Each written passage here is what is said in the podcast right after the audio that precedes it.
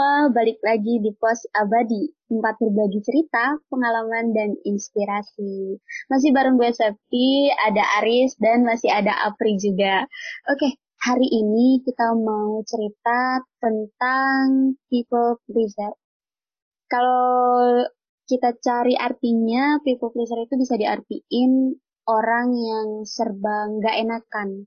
Nggak bisa ngomong enggak sama orang lain. Nah, umumnya orang-orang kayak gini selalu berusaha buat nyenengin orang lain meski bikin lelah diri sendiri atau ya itu nggak sesuai sama diri dia. Oke, walaupun kayak gitu itu banyak banget kejadian di sekitar kita, bahkan mungkin kita juga pernah pernah ngalamin kayak gitu. Nah, gue Apri dan Aris mau bahas tentang people pleaser ini hari ini. Oke, eh gimana nih kalian? Aris Apri tentang people pleaser. Atau kalian udah pernah denger gak sih tentang ini sebelumnya? Hmm, menarik ya. Soalnya kalau dengar kata people pleaser tuh kayak berasa bercermin masa lalu gak sih? Kalau gua ya. Wow. masa lalu gimana tuh? Punya masa lalu kayak gini?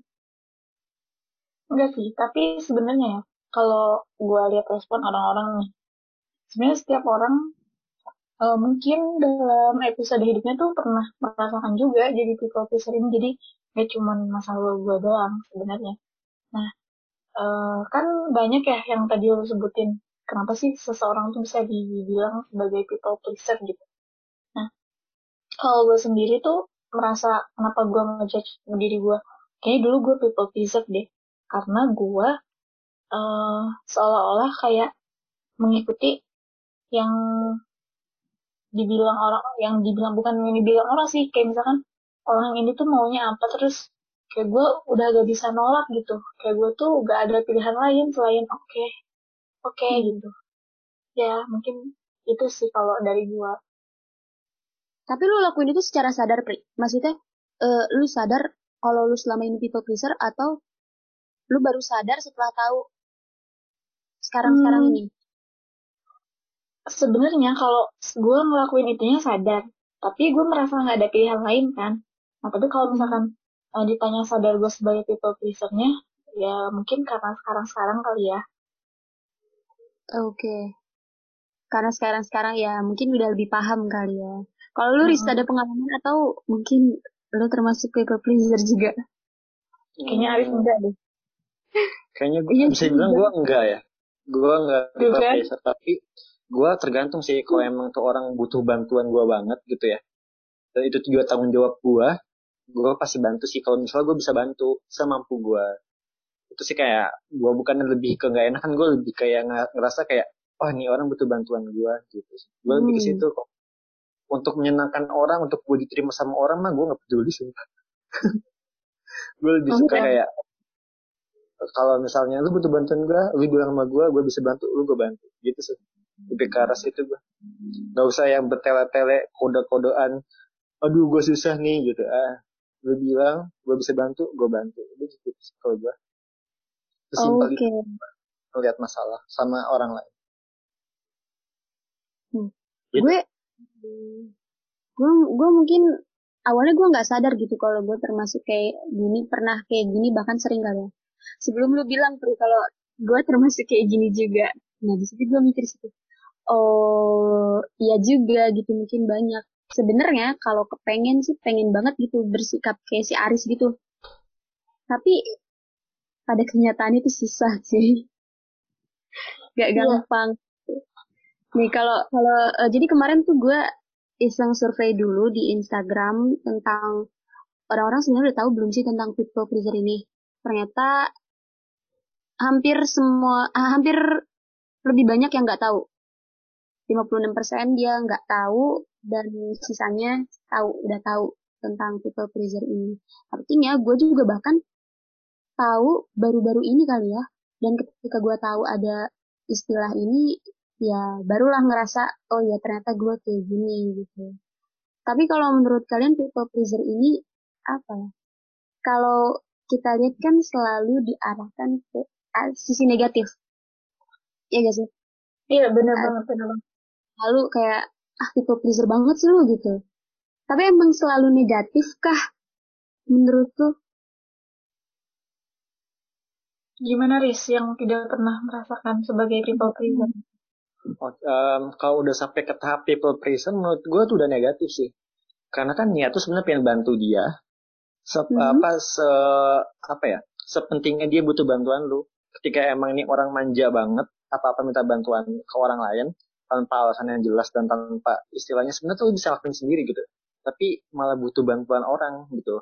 Dan orang yang lu minta bantuin tipe pressure pula kan. Jadi menurut gue tuh agak karena negatif. Tapi kalau misalnya nggak berlebihan, cuma sekedar emang pengen bantu, ya itu mah hal yang positif banget menurut gue. Tapi kalau udah sampai people pleaser, menurut gue udah berlebihan sih. Itu malah jadi memaksakan diri sendiri gitu ya? Iya betul. Dan memanjakan hmm. orang lain gitu. Memanjakan hmm. orang, memanjakan orang lain. Oke. Okay. ya. Kalau lu Bri, menurut lu gimana? ke arah positif sebenarnya susah juga sih kalau dibawa dari sisi positif ya karena sepengalaman gue gue belum pernah uh, dari sisi sisi si people pleaser ini tuh gimana nih positifnya? Mungkin ada pengalaman yang lain kali ya saya gimana tuh? Hmm. Oh gitu ya. Gue sendiri menilai ini ya ya karena karena apa ya? Yang yang gue yang gue paham sih ini kan istilah-istilah baru yang kita juga baru tahu gitu. People pleaser kayak gini. Ini mungkin udah sering dirasain sama setiap orang dari dulu-dulu tapi ketika ada label kalau ini namanya people pleaser barulah orang mulai sadar banyak yang sadar kalau ya ini sebuah sifat gitu jatuhnya nah karena kalau dari penjelasan kita searching ya dari pengalaman orang lain itu emang toksiknya itu banyak ke arah negatif ya gue juga masih mikir ini ke arah negatif. Cuman kalau dilihat dari kasus-kasus, gue ada sedikit cerita nih. Jadi kita bacain cerita dari teman-teman aja ya. Boleh, dari survei dari survei kemarin tuh teman-teman abadi banyak yang ngasih ceritanya dan gue coba bacain dari dari ini ada Ayam Sami Arsy, dia bilang intinya tentang diri lu tuh lu nomor duain. Keinginan orang yang lain lu utamain. Nah ini sama ya pendapatnya kayak kita ya. Terus ada dari Aisipra. Susah banget buat bilang enggak ke orang lain. Susah juga buat nyatain kalau pendapat dia soal sesuatu. Soal sesuatu beda sama kebanyakan orang karena takut dapat penolakan. Nah, benar tuh. Dapat penolakan. Nah, terus uh, dari ya ini kebanyakan emang bilang kalau people pleaser ini orang yang nggak enakan. Ini menariknya dari yang Pra ini. Jadi dia bilang kan takut dapat penolakan. Artinya dia ngelakuin ini itu ada sebabnya. Dia bilang iya, dia berusaha buat uh, selalu baik di mata orang lain, dia bisa diterima di lingkungan itu. Ini hmm. termasuk toxic gak sih? Iya, dan itu tuh sebenarnya biasanya terjadi uh, kalau kita berada di lingkungan baru. Iya gak sih? Kalian pernah ngerasain gak sih kayak gitu? Ya, anggap aja kalau baru mulai kerja gitu. Hmm, baru mulai kerja atau baru misalkan baru masuk kuliah, punya teman-teman baru, itu kan kayak lingkungan baru kita nyesuaiin teman-teman kita gitu kan. Karena ketika kita pengen punya uh, sesuatu yang baru tuh kayak kita nggak siap nggak sih untuk mendapatkan penolakan karena secara sosial gitu kan ya iya nah itu juga jadi kayak uh, butuh apa ya butuh kadarnya sih kalau gue bilang gue sendiri kalau dari pengalaman gue ya gue kan mulai sadar nih kalau ternyata gue sering banget bersikap kayak gitu tipe pleaser ini Nah itu ya jelas karena lingkungan juga. Gue berusaha biar diterima di lingkungan itu gimana nih caranya nih. Susah banget buat bilang enggak dengan alasan yang mereka bisa terima. Itu benar-benar dipelajarin.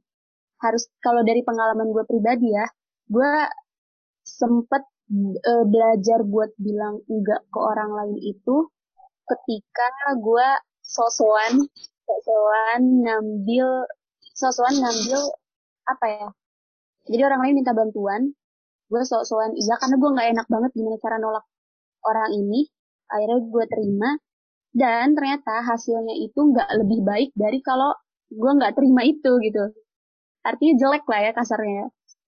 Dan itu nampar banget buat gue gitu. Akhirnya dari situ gue sedikit mikir sih kayak kenapa gue nggak tolak aja gitu kalau ujung-ujungnya malah misahin dia? Gitu. Itu eh gue pelajarin sih. Sedikit-sedikit gue sadar di situ. Dan akhirnya mulai dari situ nggak selalu bilang iya. Ada saat di mana harus gue bilang enggak ya gue bilang enggak gitu kalau gue rasa gue nggak mampu buat lakuin itu itu benar-benar dipelajari. Gitu. Hmm. menurut kalian gimana nih? Terutama lu Pri. Lu yang mungkin pernah juga ngalamin ini lu ada gak sih kayak penolakan perlawanan gitu? Hmm benar-benar ya. Tanya dia gue gue ngasih jawaban pertanyaan lu nah itu kan berarti lu tuh dari dalam diri lu udah ngasih respon kalau oh gue nggak boleh kayak gini nih ya nggak iya. Nah, nah ini uh, relate juga sama ada salah satu pertanyaan dari teman abadi yang itu nanya gimana sih caranya berproses untuk menjadi uh, untuk tidak menjadi seorang people pleaser? Gitu. Karena sejauh ini dia kayak akut banget gitu people pleasernya tuh akut banget uh, jadi entah mungkin dia sebenarnya ada masalah sosial atau gimana uh, jadinya uh, memang yang tadi itu dia nggak siap menerima penolakan itu. Jadi uh, selalu bilang iya gitu susah banget untuk mengatakan tidak itu susah nah jadi berarti dari poin yang lu sampaikan itu poinnya adalah lu menyadari dan dipelajari ya, ya guys. Ya, benar. Benar-benar. Kira-kira kalau Luris gimana Riz sebagai orang yang tidak pernah merasa sebagai people pleaser, gimana sih caranya biar kita nggak jadi people pleaser? Yang pertama objektif sih. Begini sih kalau misalnya uh, kita lihat masalahnya apa. Kalau masalahnya itu bisa ditangani sama dirinya sendiri gitu ya, dan dia punya hmm. kapasitas buat itu, maka biarin biarinlah dia untuk bisa ngadepin masalahnya sendiri gitu. Itu menurut gue jauh lebih bermanfaat daripada kita bantu. Soalnya kan itu ketika dia kena masalah dan dia mencoba menyelesaikan masalahnya sendiri dulu, maka kan dia lebih bisa lebih dewasa setelah dia menyelesaikan masalah itu sendiri kan. Nah, iya, benar, benar, benar. Itu misalnya dia tidak mampu gitu dan dia minta bantuan ke kita, maka kita bantu gitu. Objektif aja ini masalah lu kenapa gitu. Lu minimal kalau misalnya dia cerita ya lu kasih saran walaupun nggak banyak jangan apa-apa kayak ini sini gue bantuin sini gue bantuin gitu. Biar lu dianggap temen gitu. Lu banyak banget orang kayak uh, baik gitu. So, so baik dia lagi susah tapi dia dianggap teman dengan label teman dengan label bro my bro gitu kan. Jadi di sini nih gue bantuin gue bantuin. Tapi, eh, kan tapi kita punya batas juga. Apa tuh? Iya sih benar punya batas ya intinya. Cuman kayak lu ngerasa nggak sih sebenarnya gue nggak ingin me, apa namanya me, misalnya tuh membeda-bedakan antara perempuan dan laki-laki gitu ya. Gue nggak nggak yeah. bermaksud ke arah situ. Tapi sebenarnya kita tuh perempuan tuh suka uh, bingung sendiri gitu membahasakan kayak sebenarnya tuh gue tuh nggak nggak bisa gitu tapi gimana gitu kan? Tuh temen gue terus kayak kita tuh uh, menjadi seorang people pleaser tuh sebenarnya untuk hal-hal yang sepele kayak misalkan lu diajak ke mana? Aduh gue sebenarnya lagi nggak bisa tapi nggak enak juga nolak gitu kan. Terus hal-hal sederhana itu sih Riz gitu.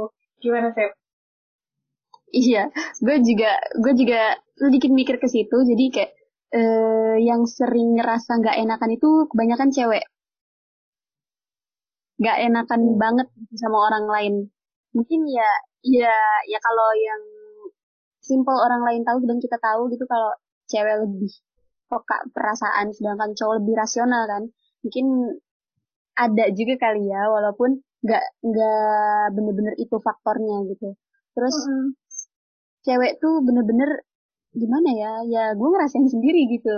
Sama temen sendiri ya masa gue kayak gini gitu kan? Banyak banget lah pertimbangannya kalau misalkan udah diminta tolong kayak gini atau enggak disuruh apa gitu.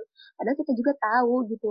Eh kita juga tahu kalau kita sebenarnya bisa apa enggak gitu kan. Cuman kalau yang si Aris bilang tadi nih gue rasa gue juga pengen gue bilang tadi gue pengen kayak gitu bersikap kayak gitu. Cuman susah banget jadi kalau buat ngejawab yang pertanyaan dari lu sampein tadi Pri kalau hmm. menurut gue temen itu sangat mempengaruhi banget temen lingkungan jadi ada temen yang ngebantu ada temen yang ngebantu buat uh, mungkin kayak misalkan gue sama lu udah kenalan Pri udah kenal nih iya. terus uh, lu bisa nge-backup gue gitu ketika gue selalu ngomong iya sama orang gitu. Lu bisa nge-backup gue dengan cara bantuin gue ngomong. Bantuin gue ngomong akhirnya gue nolak itu gitu. Nah kalau misalkan lingkungan kita bener-bener ngedukung kayak gitu lama-lama kita bakal kebiasaan buat nggak selalu nerima iya. Jadi ngebantu gitu loh. Karena gue bilang tadi kayak harus dipelajarin dan gak cuma sekali gitu kasusnya kayak hmm. uh, biar belajar sendiri gitu. Hmm, lihat deh kalau misalkan lu terus-terusan bilang iya yang capek bukan lu doang gitu. Malah orang lain juga malah yang harus lu ngebantu malah nggak ngebantu gitu. Harus ditampar dulu gitu kalau menurut gue. Dan itu nggak gampang gitu. Hah? Sep, sep. kenapa? Kalau misalnya teman kita sendiri yang meminta kita gitu tanpa menu, tanpa membuka mata bahwa kita sebenarnya lagi susah juga gitu gimana tuh? Apakah di mana posisinya? Lu sendiri lu nggak bisa punya temen lu nggak ada temen yang akan nge-backup lu gitu. Temen lu sendiri yang seharusnya lu tuntut untuk bisa nge-backup lu ternyata dia malah giniin gue juga gitu. Gimana menurut lu oh. itu dilema itu. Gimana ya? Kalau gue ada di posisi itu ya gue bingung juga lah. Yang jelas ya prinsip gue selalu perbanyaklah teman untuk dimanfaatkan iya. Karena untuk untuk gue, backup gitu ya. Iya prinsip itu punya ya, nanti gue backup. Nanti gue backup nanti gue backup tenang aja. Enggak serius. Jadi ini buat temen-temen juga mungkin uh, sedikit tips. Gue orangnya kadang kalau ada masalah apa-apa itu dipikirin. Dipikirin. Dan gue harus ada temen buat ngungkapin itu. Nah ada cerita yang lucu mungkin Apri tahu nih. Gue pernah gak serak sama satu lingkungan? Gak serak sama satu lingkungan tapi gue punya temen yang deket banget kan di kampus. Lu juga tahu kan Riz? Nah ketika gue ada masalah di lingkungan yang gue gak suka itu gue bakal lari ke teman-teman gue gue ceritain. Ya bukan maksudnya ceritain keluh kesah gue ya. Nah ketika gue juga lagi bete sama teman gue gue balik di ke lingkungan itu buat numpahin itu kesah gue. Sumpah kalau buat gue kalau buat gue itu worth it sih. Karena uh, apa ya gue punya backup gitu. Jadi kalau misalkan gue cuma punya satu lingkungan yang gue pegang ketika gue jatuh di lingkungan itu gue harus minta tolong ke siapa gitu. Paling enggak lu punya keluarga sih. Kalau lu emang deket sama keluarga bisa cerita banyak sama keluarga sama keluarga. Itu gue. Berarti lu sampai besar juga ya ketergantungan lu sama orang ya, ya? Bukan ketergantungan gitu sih, Riz. Bukan ketergantungan dalam hal uh, kayak selalu minta bantuan, tapi seenggaknya kadang kita tuh selalu ada di posisi mencurahkan ya. Iya, pengen didengerin terus kayak ada yang nenangin gitu. Jadi enggak karena gue emang kalau ada masalah kadang suka di pikirin berlebihan gitu loh. Jadi itu kan, uh -uh, kalau misalkan kita nggak nggak diluapin itu malah kayak apa ya pusing sendiri lah ya gitu. Padahal kayak sesimpel kita tahu solusinya kayak gimana. Cuman kayak ya rasa kesel itu harus ditumpahin gitu. Oke. Okay. Ayo. Gimana? Gitu. Okay. Ayo. Gue mau, mau buat tanggap ini. Tapi kalau misalnya lu nggak punya orang sama sekali gimana? Lu kan jadi hmm. orang yang kacau banget berarti dong. Kalau misalnya ya, kita bikin asumsi bahwa Alhamdulillah masih punya oh. agama. Oh, iya, gila. Asumnya Tuhan. Iya lah. Terus gitu. Di ya kalau yang gue bilang pelarian tadi antara satu lingkungan ke lingkungan lain ya jelas itu duniawinya gitu. Tapi ya segala masalah pasti dikonsultasiin sama Tuhan pertama dulu dong. Kalau udah itu nggak ada itu udah kayak banget lah ya. Itu bukan orang Indonesia itu. Itu misalnya nggak ada. ya, ya.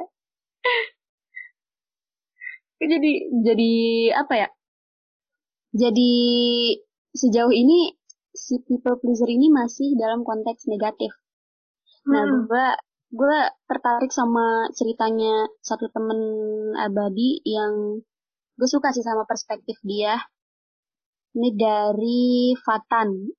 Fatan Albi dia bilang gini seorang people pleaser itu cocok untuk jadi sosiopreneur. Kenapa? Karena umumnya manusia itu semakin sering diminta bantuan akan semakin kesal. Tapi kalau people pleaser ini memang sifatnya suka membantu orang. Maksudnya ngedepanin ngedepanin urusan orang lain kali ya.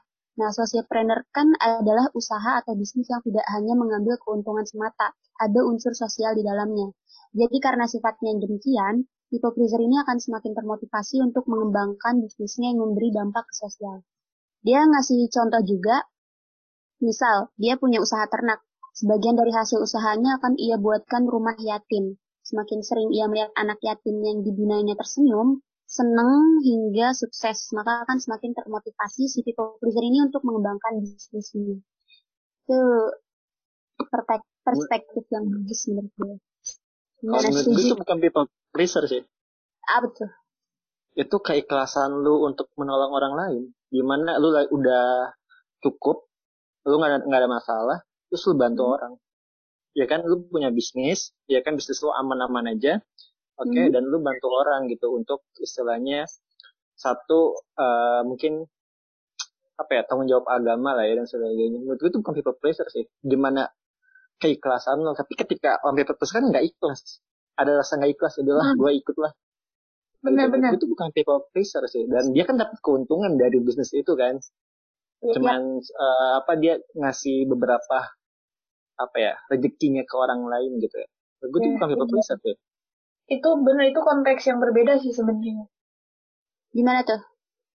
Iya, jadi kalau misalkan dia uh, di situ ngasih konteksnya sebagai sociopreneur, tadi balik lagi kalau people pleaser itu emang uh, istilahnya tuh dia mengedepankan orang lain karena uh, dia tuh nggak mau dapat penolakan gitu kan. Secara umumnya kan kayak gitu. Ya, sedangkan kalau sociopreneur tuh lebih ke tadi yang benar juga ya poin yang dikasih Aris tentang keikhlasan itu. Terus ya balik lagi ke poin kebermanfaatan gitu kali ya kalau seorang sosiopreneur tuh. Selain dia juga di situ berbisnis tapi juga masih manfaat buat banyak orang. Hmm oke. Okay. Uh, eh, jadi apakah people pleaser ini akan selalu diarahkan ke negatif atau emang emang negatif gitu? Gimana menurut Hmm, kalau misalnya pengemis dia katakanlah dia dalam uh, segi semua kekurangannya dia sehingga dia tidak bisa dapat nafkah akhirnya dia ngemis dan dia minta bantuan orang lain se se di setiap harinya. Ketika bisa apakah kita gitu harus gitu? Ya nggak sih? Ngerti nggak? Harus apa? Orang yang memberinya atau orang yang memberinya orang yang memberinya kan. Kan uh, misalnya kayak dulu gue tuh pernah waktu SD ya. Di pasar itu pas gue kayak anak angkot itu selalu ada bapak-bapak gitu kan bapak-bapak kasihan banget gue sama dia kan. Jadi tiap pulang sekolah gue kasih seribu seribu seribu gitu ya. Nah, pada akhirnya gue kayak ngerasa kayak eh gue jangan jajan ah gitu ya. Padahal gue aus gitu ya buat bapak itu udah sampai karena gue kecil masih polos gitu ya masih belum belum belum kayak gini gitu. Jadi kayak uh, gue kasih kasih kasih. Tapi dalam uh, gue pernah berpikir pada saat itu kenapa gak gue tabung uangnya gitu. Gue mikir seperti itu ya pas udah gede kan tapi nabung aman ya sih amin alhamdulillah ya gitu. Tapi gue mikir kan ini secara duniawi ya ini untuk uh, apa namanya uh, apa ya berpikiran inilah ya yang aneh-aneh gitu realistis lah. Uh, uh, kayak aduh kok gue rugi kayaknya kan? Kenapa gak nggak buat tabung uangnya gitu kan buat gue beli mainan beli apa gitu kan? Tapi ya karena rasa iba itu gitu ya rasa iba itu gue mengorbankan diri gue ke bapak itu nih. Gue baru sadar nih gue people pleasernya pas SD ya. Pas SD SMP kayaknya udah enggak deh. Udah beda sekolah soalnya. Menurut lu apakah itu baik? Karena bantu orang juga sebenarnya kan. Apa gimana? Uh... tapi, tapi gue dirugikan butuhnya gue bisa beli minum. Eh tapi itu motivasi awal lu baik loh. Lu kasihan ke sama bapaknya. Maksudnya itu balik ke motivasi awal lu kan ngasih ke bapaknya itu karena lu kasihan gitu kan. Uh. terus mengorbankan diri lu dengan walaupun haus gak gak usah dibeliin minum. Tapi itu kayak kalau menurut gue sama juga sih kayak kayak hampir tadi konteks yang planner ini. Maksudnya uh, eh, gue gak setuju ketika lu bilang diri lu people pleaser karena motivasi lu tuh untuk hal yang baik dan lu tuh di situ sebelum menyadari ya sebelum menyadari kalau lu tuh rugi Nah, sebelum menyadari kalau itu rugi, di situ lu ada nggak ada keterpaksaan kan di situ. Jadi gue nggak nggak setuju di situ dibilang people pleaser sih, kecuali kalau lu udah merasa kalau diri lu tuh rugi, aduh kenapa nih gue nggak gini gini gini itu kan itu lebih keterpaksa ya. Nah baru di situ. Tapi gue aus, tapi gue aus. Pri, pri, tapi gue aus. Tapi gue aus. gue aus. Gila, gila masih inget ya? Masih inget kejadian kayak gitu. Wih, gua, gua, jadi kan gue sempet SD di Bogor ya. Nah gue pas hmm. kuliah ternyata bapak itu masih ada, sumpah. Dia Gimana sih? udah di, pas, di pasar, pasar Parung. Lo tau pasar Parung nggak? Uh, uh, tahu. Nah di pasar Parung dulu tuh gue SD tuh di Ingkopat ya di Bogor, daerah Bogor gitu. Terus gue ini kan apa namanya sekolah di Jakarta gue SMP SMA sebagainya terusnya pas gue kuliah di PB gitu gue sering naik angkot kan ke IPB gue lewat di parung tuh eh masih ada bapak itu ya. Gue bapak masih di sini bapaknya gitu kan. Gue kayak kasih lah ya. Inget dulu gue jadinya. Nggak dendam kan sama bapaknya nggak dendam lah masa gue tonjokin? Astagfirullah. Ya, orang yang bikin gue abis nih kan nggak gitu saya orang yang bikin gue abis kocak banget. Tapi ya, ini apa dari contoh-contoh yang lu kasih itu gue sedikit mau nanya sih, apakah people pleaser ini bisa dikategorikan people pleaser ketika dia melakukannya terpaksa aja? Hmm. Atau mungkin sampai kan? kenapa?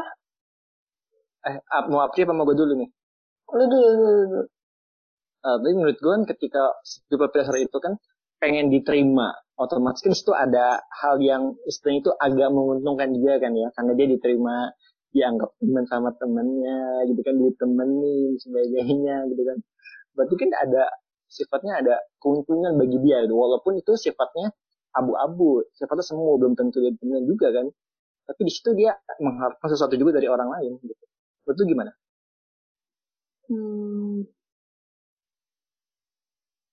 uh, gue uh-huh. tentang yang gue tangkep people pleaser ini nggak cuma dalam konteks terpaksa atau benar-benar bisa diterima sih.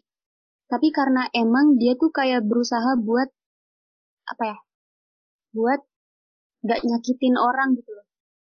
Nggak nyakitin orang lain bukan berarti ya terserah sih orang lain mau nerima dia apa enggak tapi dia berusaha buat nggak nyakitin orang lain. Eh kayak ya yang gue bilang tadi ini kan sebenarnya manusiawi sebenarnya pasti ada gak sih kalau setiap orang punya sifat kayak gini? Cuman ada yang bisa kendaliin dan ada yang nggak bisa kendaliin. Mungkin lu salah satu yang bisa kendaliin Riz. Lu bisa uh, akhirnya lu bisa menyimpulkan oh dia perlu bantuan. Oh dia enggak gitu. Jadi kayak bantuan lu itu akan lebih baik kalau kayak gimana. Lu bisa kendaliin itu kali ya.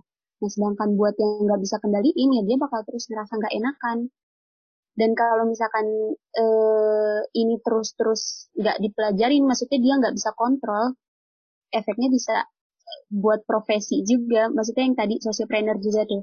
Uh, kenapa gue masih nangkep sociopreneur bisa dibilang uh, orang yang ngerasa orang yang punya people please orang yang sifat people pleaser ini bisa berpotensi buat jadi seorang sociopreneur? Karena gue ngebalikin lagi nih ketika ada orang yang people pleaser banget. Terus dia uh, profesinya sebagai pedagang deh. Pedagang. Terus dia uh, jual ini kayak ini beli nih beli beli. Banyak yang beli kan. Terus kredit tuh kredit. Terus ketika dia mau nagih nggak enak gitu. Kasihan juga gitu. Kasihan. Terus kan kayak aduh gue takut nih nagihnya takut nyakitin dia. Gimana ya caranya? Gitu. Di situ juga kan ada kan sifat people pleaser dia itu muncul di situ dan itu nggak baik kalau dia nggak bisa kendaliin. Itu kalau menurut gue kayak gitu sih. Jadi kayak uh, si people pleaser ini nggak melulu soal keterpaksaan. Itu sifat alamiah kalau menurut gue. Entah kalau uh, secara sainsnya ya tapi menurut gue itu alamiah setiap orang pasti punya. Cuman apakah dia bisa kendaliin itu apa enggak? Enggak enggak enggak. Untuk contoh yang terakhir itu sih itu kalau bapak itu untuk gue tidak mengkaji udang gue akan menyewa debt collector sih. Kalau kamu lagi utang dia. Sesimpel itu sih kalau people pleaser aku jadi dia mikir ya debt collector dia apa minjemin uang gitu. Ya tapi itu kalau debt collector sampai skala gede. Kenapa nggak sedekah aja niatnya dari awal gitu? Kenapa harus minjem? Kenapa harus diminjemin uang gitu kenapa buat bapak pak. Gitu kan. Kesimpel gitu, kan? aku gitu. Kenapa dia harus minjem uang gitu? Ya udah nggak cerita lagi ya gitu. Tapi bisa nggak ikhlas loh nyatanya. Mungkin tadi yang dibilang safety uh, apa sih sampai dia tuh nggak mau nyakitin orang ya? Nah ya. nggak mau nyakitin orang malahan secara tidak langsung tuh tanpa disadari dia menyakiti dirinya sendiri. Terus nanti relate-nya ke uh, padahal itu tuh masih dampak negatif gitu ke diri dia apalagi kalau dampaknya jangka panjang. Ini agak susah juga sih kalau kalau di uh, kasih konteksnya tentang pekerjaan ya. Karena kalau pekerjaan tuh lebih ke aspek profit nggak sih? Hub ya Oh ya tadi gue mau nanya nih yang buat masalah tadi safety ya. Safety sempat nanya tuh tentang apa namanya kalau lingkungan kita teman-teman kita kan yang backup kita untuk bisa jadi orang yang tidak people pleasure ya. Nah, bagaimana kalau misalnya teman-teman dekat kita gitu, lingkungan kita yang menuntut kita untuk jadi orang yang people pleasure gitu. Karena kan kalau misalnya nggak tuntutannya itu tidak di kita penuhi nanti kita dijauhin gitu nggak dianggap teman. Menurut kalian gimana? Ini gue yang jawab nih. April mau jawab gak jawab Sep Gini, uh, kalau gak ada pilihan lain, kondisi itu pasti bakal memaksa kita sih buat akhirnya juga berkata. Akhirnya mau nggak mau harus ngomong gitu. Jadi kalau misalkan uh, susahnya, susahnya orang-orang kayak gini termasuk gue, kadang kayak aduh gue ngomong gak ya ngomong gak ya akhirnya nggak kode doang gitu biar dia peka peka doang kalau gue tuh nggak bisa gitu dalam hati gitu kan gitu tapi di saat uh, udah bener-bener memuncak banget mungkin kita udah udah sadar kali ya aku gue mulu gitu udah sadar mau nggak mau pasti ngomong secara jujur sih. Hmm, komunikasi itu ya kuncinya. Keadaan pasti bakal memaksa buat kayak gitu. Akhirnya nanti hmm. yang gue bilang tadi akhirnya dari situ belajar dipelajari gitu dipelajari sendiri betapa menggak enakannya hal kayak gitu. Sadar. Nah pertanyaan kedua nih. Kalau kalian berdua nih apa dalam sama Septi lebih baik dalam keadaan begitu? Tidak lagi jadi teman dia atau tetap menjadi orang yang people pleaser untuk memenuhi tuntutannya dia sebagai teman? Gimana Pri? Kalau sekarang sih gue bakal jawab uh, gue akan ikutin gimana nyamannya gue ya. Maksudnya ketika gue nggak sanggup ya ya udah nggak usah dipaksain lu bakal mengiyakan atau menyanggupi gitu jadi tapi buat gue juga konsekuensinya gue nerima resikonya gitu misalkan dia entah jadi benci sama gue atau misalkan gue nggak ditemenin lagi ya it's okay kan temen bukan cuma dia doang ya gak Yoi. Betul. Betul. Oh ya terus sih belum jawab nih Septi nih. Iya, Iya, kalau gue, gue juga sama gitu. Karena udah sadar lah ya kayak uh, gue bakal lebih baik kayak gimana. Kayak udah sering nemu gak nyamannya gitu. Jadi kayak ya udah lebih baik, lebih baik apa ya lebih baik ngikutin apa yang gue mau gitu tapi tetap mempertimbangkan mempertimbangkan sih kayak tergantung kondisinya lagi gitu kalau kondisinya bakal bikin gue lebih berkelimet kayak gitu ya gue cari cara yang terbaik. Pokoknya lu nggak terlalu Kenapa? milih nggak berteman sama dia gitu lebih gitu ya? Kalau misalnya bener-bener coba Oh, ngomong kayak IPS Tahu dari mana gitu kayak gitu? nggak bercanda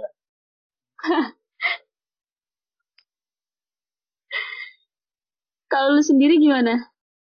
kalau gue ya gue mah udah pasti ya jangan tanya lagi Oh dong. iya. Udah pasti. Ya, usah iya. ditanya saya. Terhitung dari jumlah temen dia ada berapa? ada tidak ada Tidak ada. Oke. Apa lagi? tapi kalau misalnya orang tua nih ibu lu melahirkan dia kan tersiksa ya tapi dia harus melahirkan lu gitu itu people pressure bukan sih Aduh astagfirullah. Itu mah udah takdir wa. Kumaha ya? Itu gimana ya? Bilangnya ya. Aduh. Itu mah bukan sebuah sesuatu yang bisa ditolak nggak sih kalau kayak gitu. Tapi kan kasihan ya jadi jadi ibu ya dia melahirkan kita sakit-sakitan Eh tapi kan Ya. kita juga gak minta dilahirin. Yes. Apa kalau mau menganggap kalau itu juga people pleaser? gue kepikiran aja sih kan dia satu kan dia paling tersakiti kan ya paling dirugikan lah ya terus yang kedua dia kan harus berkorban demi orang lain karena kan nyawanya dia kan taruhannya kan kalau melahirkan itu Iya. lebih berat Yap, dari yap. lingkungan kita nggak sih gue berpikir aja sih iseng-iseng Ya. Misalnya mikir. bener nggak tuh bener nggak Pengen tuh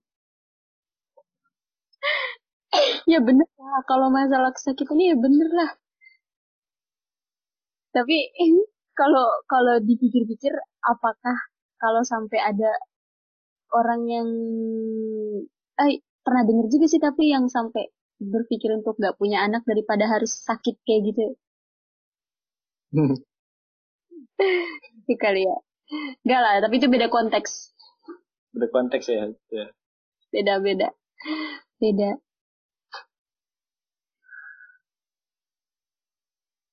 Apa ya? safety materi